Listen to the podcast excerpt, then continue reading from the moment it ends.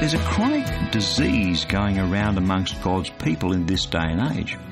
Would you like to know what it is? It's a lack of joy. Sad, really, because God's will is to fill each one of us with His joy. So, would you like to know what you can do about it?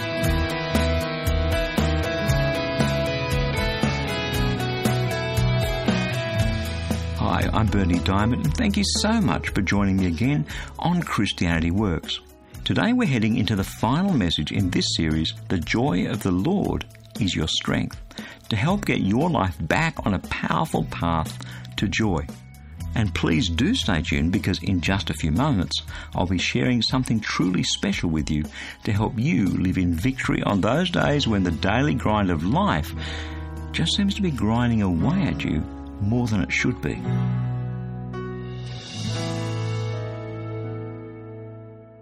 Well, last week on the program, we were chatting about the degree to which self centeredness, which is very common, it's the zeitgeist of this century, is robbing people of the joy that God wants to give them. It is, in many respects, a natural human trait to want to put ourselves at the center of the universe. And yet, when we do, we end up living joyless lives.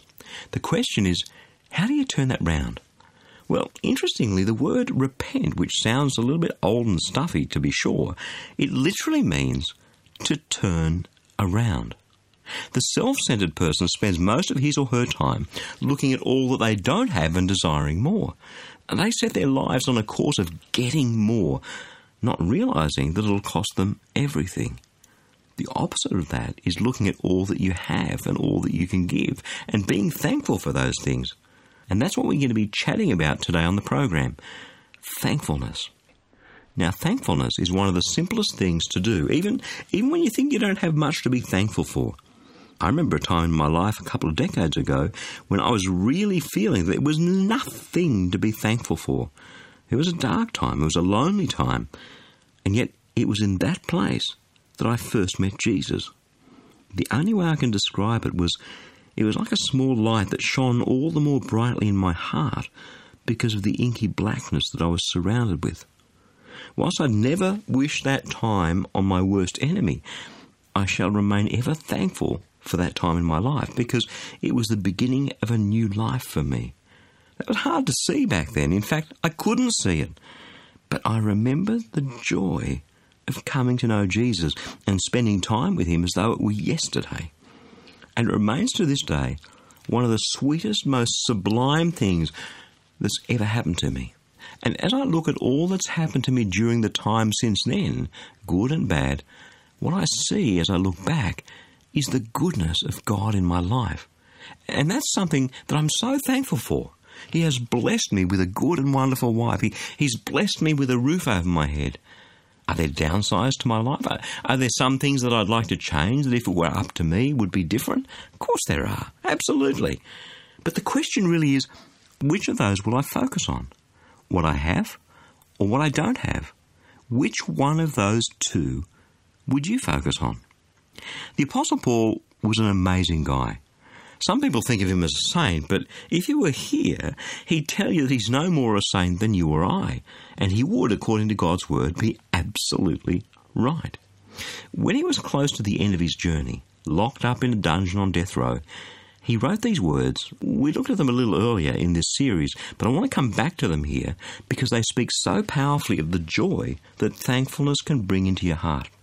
Have a listen. Philippians chapter 4, verses 4 to 6. Rejoice in the Lord always. Again, I say, rejoice. Let your gentleness be known to everyone. The Lord is near.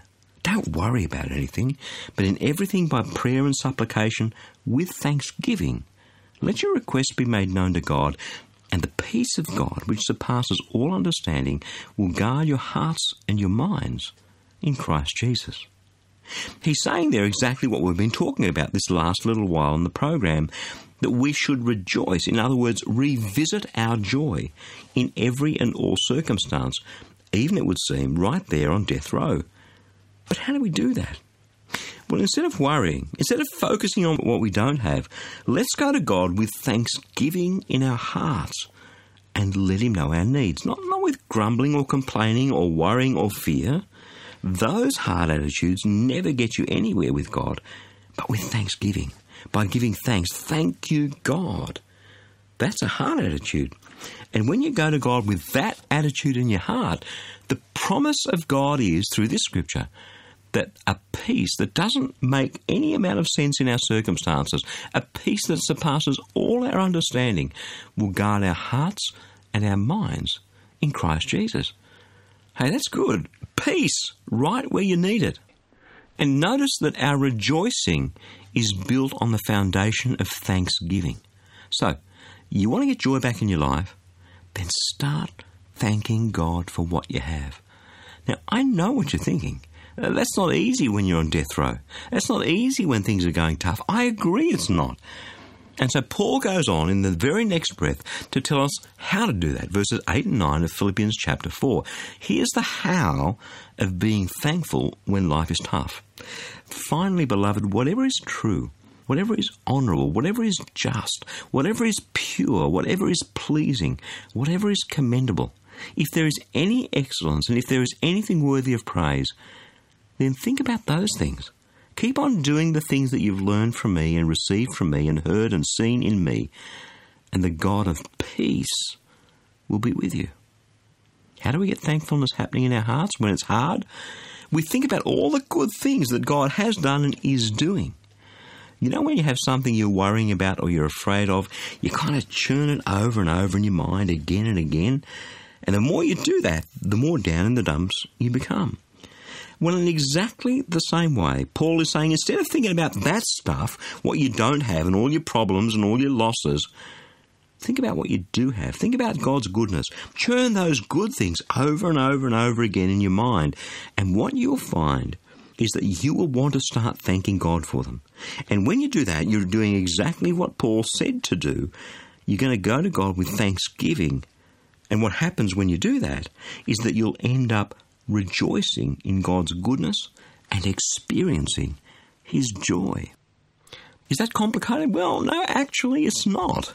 It's just a habit that you and I can get into in order to experience God's joy.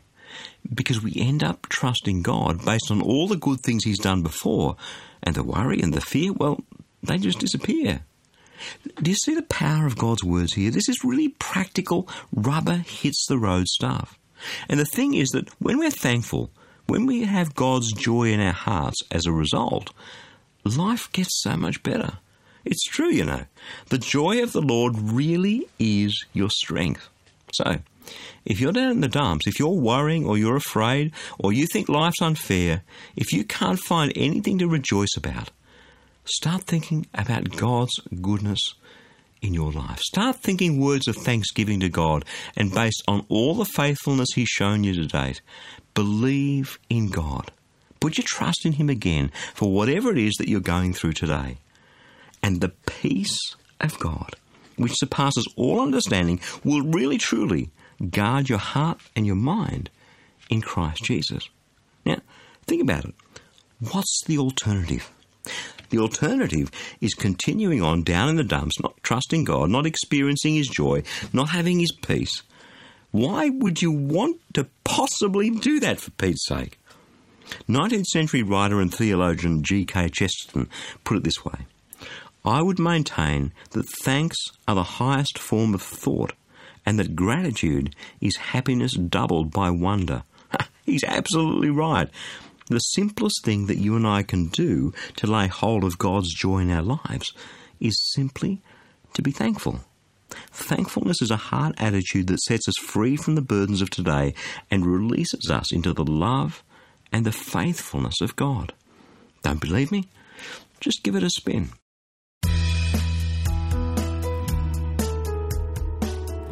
I'm Berni Dymet, and you're listening to Christianity Works. Hey, life can be hard work some days.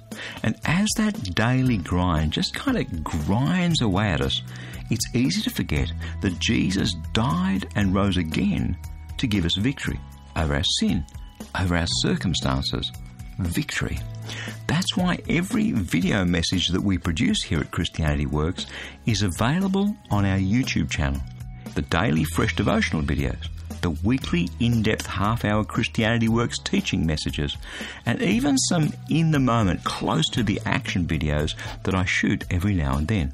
They're all available on our YouTube channel at ChristianityWorks.tv. Just subscribe to the channel and you'll be notified each time a new video is posted. It's simply amazing how powerfully the Spirit of God can move through even just a short video message.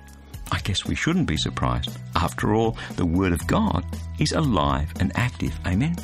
So I'd love to encourage you too to live your life in victory. Again, the web address of our YouTube channel is ChristianityWorks.tv. Now let's head straight back into the Word of God because honestly, He's always up to something good in our lives.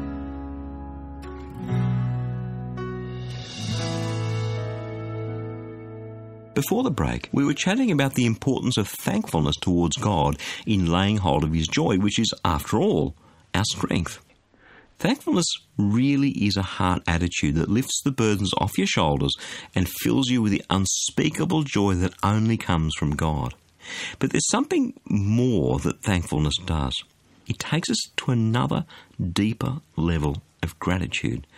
Thankfulness and gratitude are closely related, but they're not quite the same thing. Here's how the 19th century Swiss philosopher and poet Henri Frederic Amiel puts it Thankfulness is the beginning of gratitude. Gratitude is the completion of thankfulness. Thankfulness may consist merely of words. Gratitude is shown in actions. I love that because it's true. When we go to God with thanksgiving, it changes our hearts. It changes to the point where we end up living in deep gratitude. And that gratitude, that new perspective, causes us to think differently, to act differently, to speak differently. It's life changing to the point where we are filled to overflowing with the joy of the Lord.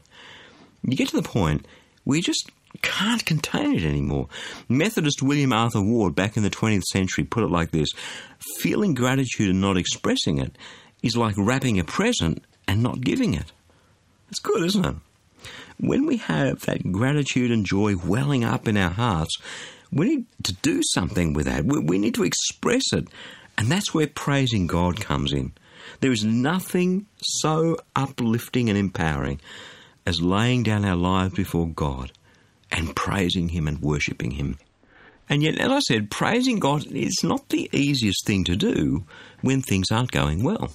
That's why beginning with thankfulness, focusing on all the good things that God's done for us and continues to do for us, thanksgiving fills us with a joy and in rejoicing, the natural thing that we want to do next is to praise God. Well, that's a great theory lesson, Berni, but is it possible? Is it feasible? Is it real? Not unreasonable questions. So, to answer them, let's go to the best place of all the Bible, God's Word. We're going to pick up the story of the Apostle Paul and his helper Silas, who were out there proclaiming the good news of the risen Jesus.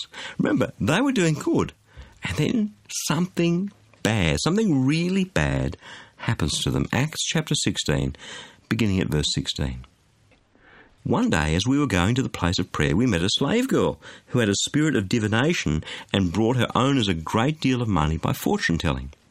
While she followed Paul and us, she would cry out, These men are slaves of the Most High God who, who proclaim to you a way of salvation.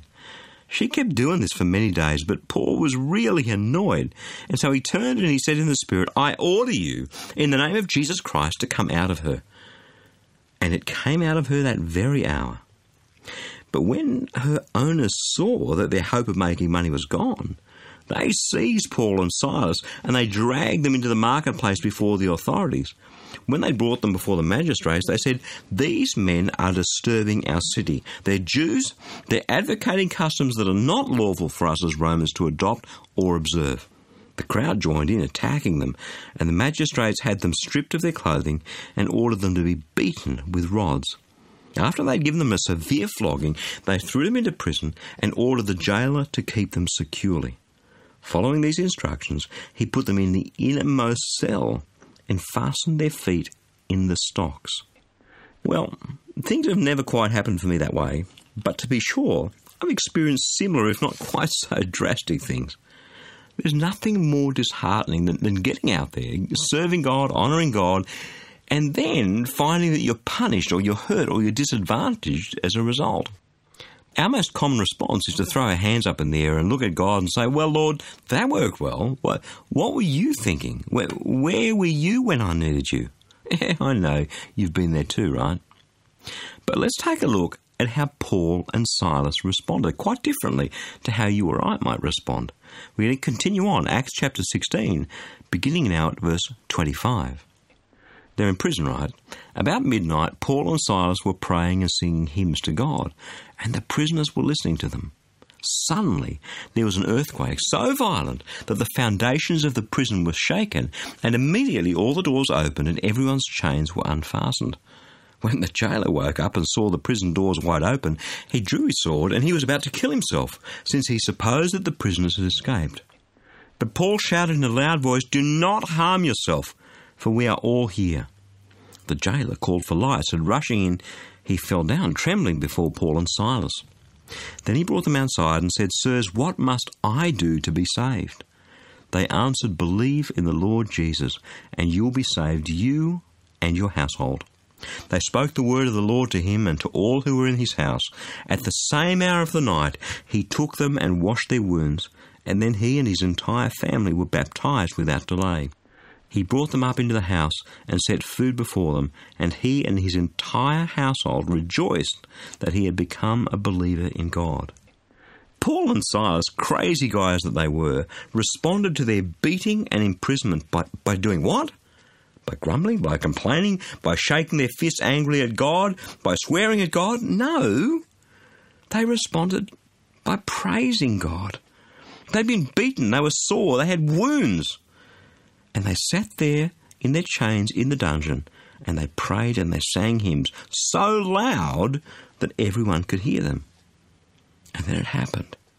The power of God was unleashed in that place. The prisoners were set free. The guard and all his family came to know Jesus. And just quietly, the other prisoners were no doubt impacted by this amazing turn of events. If only we understood the power, the incredible power of God that's unleashed in our lives when we choose to praise Him in our affliction. Let me say it again. If only we understood the power, the incredible power of God that's unleashed in our lives when we choose to praise Him in our affliction. That's why the Bible commands us to rejoice in the Lord always. Again, I say rejoice. That's why the Bible commands us, Ephesians chapter 5 verse 20, to give thanks always and for everything to God the Father in the name of our Lord Jesus Christ. That's why the Bible commands us, Psalm 150, verses 1 to 6, to praise the Lord.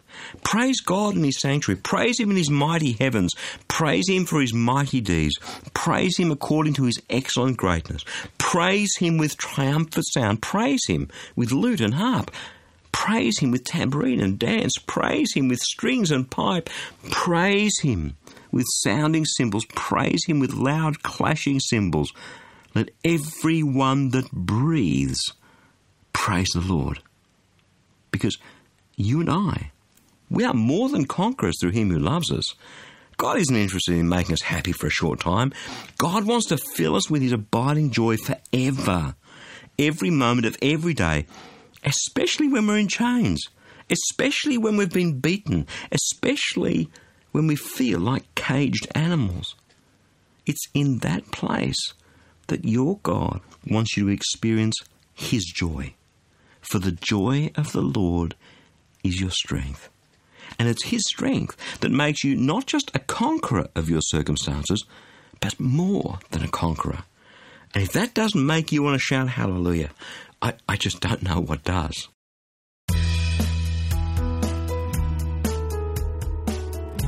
I'm Berni Dymet, and you're listening to Christianity Works. With all that we have going on in our lives, man, it's easy just to kind of drift out of our relationship with God. You know, you, you get so preoccupied with everything else, and one day you wake up and realize that your relationship with God ain't what it used to be. That's why I'd love to send you a free copy of my special edition book, How to Get Close to God. I'm believing that as we open God's Word together and get back to basics, the Holy Spirit will speak through His Word to show us that God is much closer than perhaps we thought. Because God's Word is alive and active, amen? So I'm praying that God will draw you ever closer to Himself through this book. You can request your free copy at ChristianityWorks.com. You'll see that free offer right there towards the top of the homepage. Click on it, pop in your name and email, and that ebook will be on its way to your inbox in just seconds. That web address again is ChristianityWorks.com. Now let's head back into God's Word.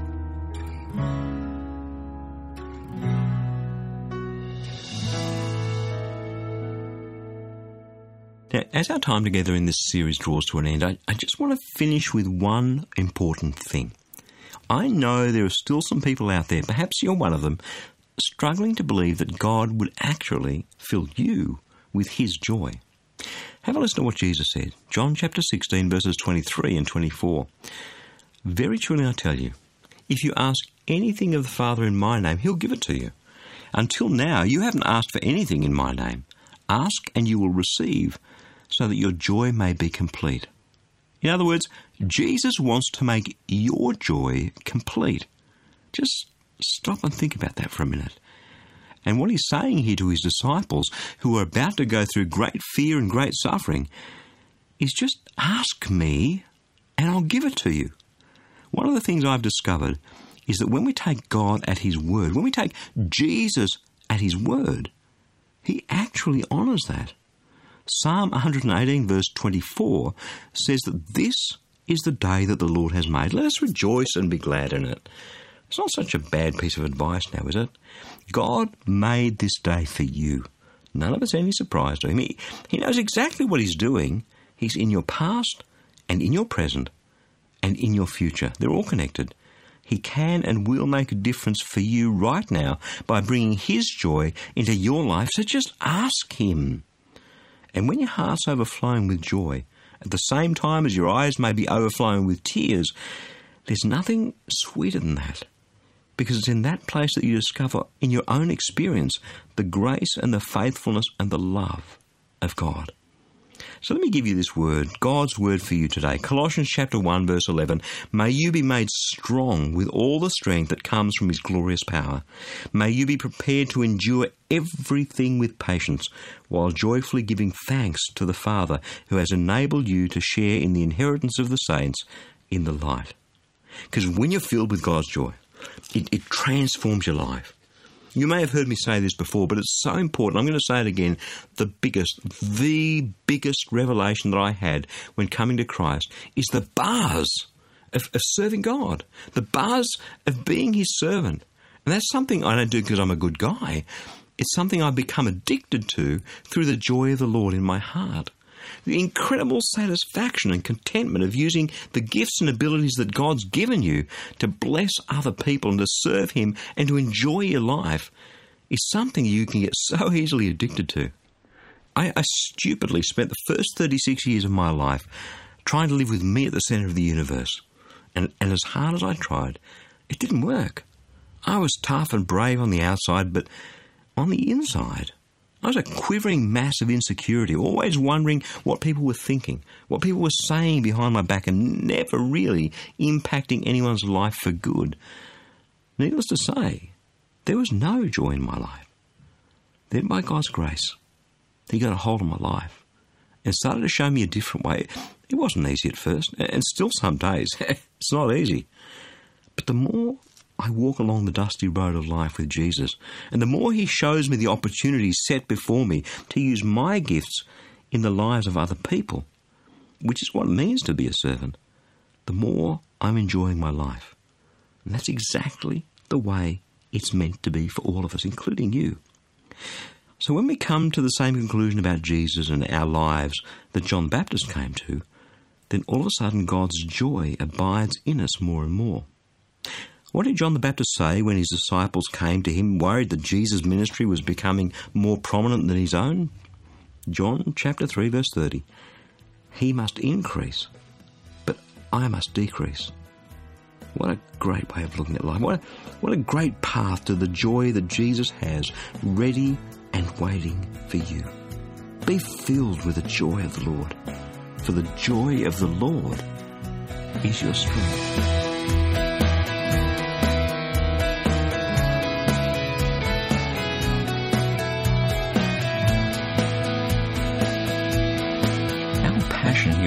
Christianity Works is to see your life powerfully transformed as you draw ever closer to Jesus in a rich, dynamic relationship with Him. So if you'd like to go even deeper, then let me encourage you to stop by and explore ChristianityWorks.com, where you'll find a wealth of messages on all sorts of different subjects straight out of God's Word and conveniently arranged so that you can find exactly what you need for today. There's so much there for you. Your free subscription to our daily fresh devotional, so you can receive a powerful scripture and some words of inspiration, hope, and encouragement each day by subscribing to Fresh. And remember, we would love to pray for you. Just click on the powerful prayer icon towards the bottom of the homepage. Everything at ChristianityWorks.com is free, including that e-booklet I mentioned earlier. It's only available for a limited time, so don't miss out. With all my heart, I know that Jesus wants to have a powerful impact on your life to help you be all He made you to be. So go on, head across to ChristianityWorks.com and be blessed. I'm Berni Dymet, and I'll catch you again, same time next week, with another message of God's love, God's grace, and God's power for each one of us in Jesus Christ.